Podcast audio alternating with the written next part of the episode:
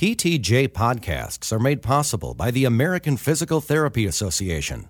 Physical therapists diagnose and treat people of all ages with all types of health conditions to help keep them moving and functioning in daily life. Welcome to the Craikcast from Physical Therapy. Each month, PTJ Editor in Chief Dr. Rebecca Craik offers her take on the articles appearing in this month's PTJ. Here is Rebecca Craik. Hello, and welcome to 2012. Happy New Year. This is Becky Craik. We're going to look at the January issue of Physical Therapy, which is packed. It is a spectacular way to start the new year. I'm not going to use my traditional linear approach. Rather, what I've tried to do is group some of these papers by theme. So the first theme begins actually with the very first manuscript, which is a systematic review related to multidisciplinary care for people with schizophrenia. This paper is led by Davy van Comfort and his colleagues from Catholic University in Leuven, Belgium.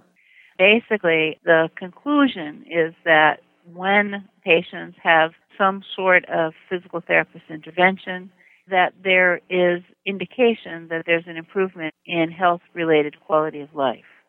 We cannot say that it's physical therapists who end up helping the person with schizophrenia. We can say that a multidisciplinary team that includes a physical therapist appears to offer value in improving that person's quality of life. The second paper that I'm going to talk about is not second in the list, but is actually fourth in the list. It's by Christina Olsson and her colleagues from Karolinska Institute in Stockholm, Sweden. This paper talks about catastrophizing, and the catastrophizing that they look at is during and after pregnancy. The biggest point that really resonated with me was the fact that there were women whose catastrophizing changed over time. So there's a concept, I'm not going to say a principle, but maybe an assumption that if a person catastrophizes, they do it every time that there's pain. This study really did not show that, but rather showed at various times the catastrophizing was different. So please look at this article. I think it raises really exciting new questions. The third paper in our psychological trio is by Timothy Wideman and Michael Sullivan. They're from McGill University in Quebec, Canada. This is looking at catastrophizing related to work related musculoskeletal injuries. Basically, what they concluded was the number of elevated psychosocial factors identified in the subacute phase of recovery could be used to predict recovery difficulties one year later. So again, I think this is really an important issue and helps us think about prevention and more careful planning and specific interventions for persons who might have a high score on this assessment tool. Now we're going to change themes and look at home physical therapist practice. The second manuscript that's listed in the table of contents is by Xiao Jing Yang and colleagues from the University of Melbourne in Victoria, Australia. The topic is mild balance dysfunction. This is a randomized control trial. We've heard a lot, particularly in our journal, about the need to intervene if a person has a balance problem, different ways to identify persons with balance problems. What's really exciting about this particular paper is the concept of prevention. It looks as though we may be able to identify persons who are at perhaps risk for falling and prescribe an intensive exercise program and keep them from falling. It's a very well done randomized control trial. The other study that's listed in the table of contents that involves home exercise is by Hanan Khalil from Cardiff University in the United Kingdom. This is looking at the use of a home based exercise program as well. In this case, it's persons with Huntington disease. This is a really thoughtful paper because it talks about the problem in just giving written instructions to someone with Huntington disease to carry it out. And in this case, the investigators have provided a DVD and used the DVD to help the persons with Huntington disease engage in an independent exercise program at home. The patients reported that it was very useful, that they could adhere well. And so, really, this is suggesting that we should consider other media to enhance home exercise programs when the physical therapist is not in the home. We're going to switch gears just for a moment and talk about two research reports that look at the development of new measurement tools. The first of the two papers is by Charles Philip Gabel and colleagues.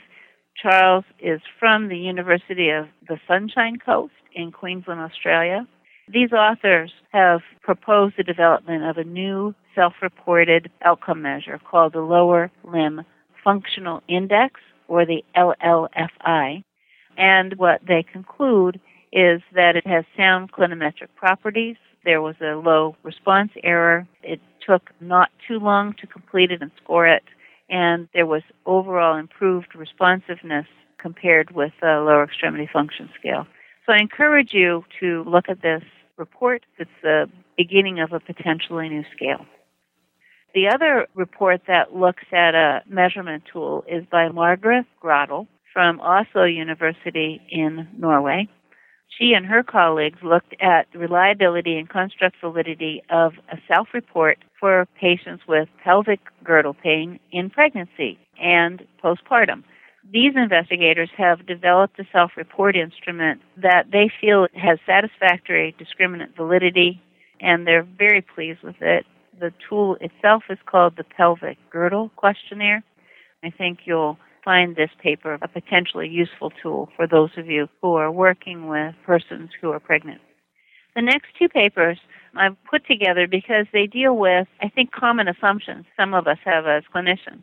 The first is by Chester Ho, who is a physician from the Foothills Hospital in Calgary, Alberta, Canada. He's looking at the use of pulsatile lavage to enhance pressure ulcer healing. This is a randomized control trial. It's a very small sample, as you can imagine, because these were persons with spinal cord injury with stage 3 or stage 4 pelvic pressure ulcers. There were 28 individuals, 14 of them received pulsatile lavage, and the other group received usual care. The authors suggest that the pulsatile lavage enhanced stage 3 and stage 4 pressure ulcer healing rates compared to usual care. The other paper in this category is about sternal percussion, something that, again, many of us learned about in physical therapy school. This article is by Laura Toyle from a private hospital in New South Wales, Australia. Now, for those of you who may have forgotten, usually, for example, for a coronary artery bypass graft or a valve replacement, the sternum is split open and then wired shut physical therapists are taught to be very careful to avoid unilateral activities with the upper extremity, not to put weight on bilateral upper extremities. And so this group of authors really decided they were going to challenge that and find out whether sternal precautions in fact still applied. So that's why I like this article. They were challenging a common clinical assumption. This is just an introduction to the question whether restriction and precautions really are necessary. So look for these authors and future reports. All right, now we're going to look at a technical report by Randy Richter and Tricia Austin. They're from St. Louis University in St. Louis, Missouri. In this case, the technical report is talking about the application of a particular software tool, and that is the medical subject headings or MESH headings in PubMed. This is really a wonderful paper because it's a how-to paper. The authors provide recommendations on how to use a PubMed search strategy and take advantage of the mesh terms to really get a much more effective outcome. I think you'll find it very helpful. We have two case reports this month, and they're both very interesting. The first is by Lori Tuttle and her colleagues. Lori is from the University of California in San Diego It's reporting the use of moderate intensity weight bearing in a person who has type 2 diabetes and peripheral neuropathy. Now, again, this one is challenging basic assumptions.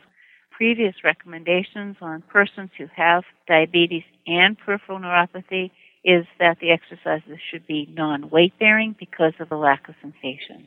A moderate intensity exercise program was successful in increasing strength, physical function, and activity level in this one individual. So I am sure that Tuttle and her colleagues will be challenging this in a larger trial to follow. The other case report is by Joost van Kordelaar from the University Medical Center in Amsterdam, the Netherlands. He and his colleagues looked at longitudinal change in coordination of an upper limb that was paretic. What I really like about this case report is that we're finally getting to the point in upper extremity recovery post stroke to look at the quality of movement. Up until now, the outcome measures have demonstrated that there's increased movement, but we haven't emphasized the quality of the movement. This case report brings that to the forefront. We have two spectacular perspectives this month. One is breast cancer related lymphedema. And again, if you think about that, we're talking about a secondary prevention. This perspective is written by a number of colleagues. The first author is Nicole Stout, who is at the National Naval Medical Center Breast Cancer Center at Bethesda, Maryland. They basically look at a prospective surveillance model and compare it with a traditional model of impairment.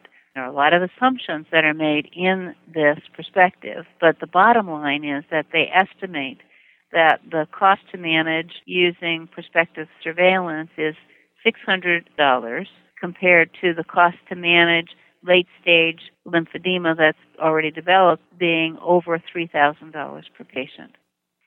The other perspective is offered by Sue Perry and Patricia Downey, both faculty members at Chatham University in Pittsburgh, Pennsylvania. This is another prevention paper. It talks about fracture risk. So these authors talk about the use of a new tool called the Fracture Risk Assessment Tool and the value in using it to identify persons who might be at risk for fracture. So again, it ties so nicely into the theme of this January issue. So, in summary, this is a spectacular way to begin the new year. Please enjoy the first issue of 2012. Thanks for listening. If you have a question for Dr. Craik, email ptj at apta.org and be sure to include Craikcast in the subject line. This is a production of Science Audio, online at www.scienceaudio.net.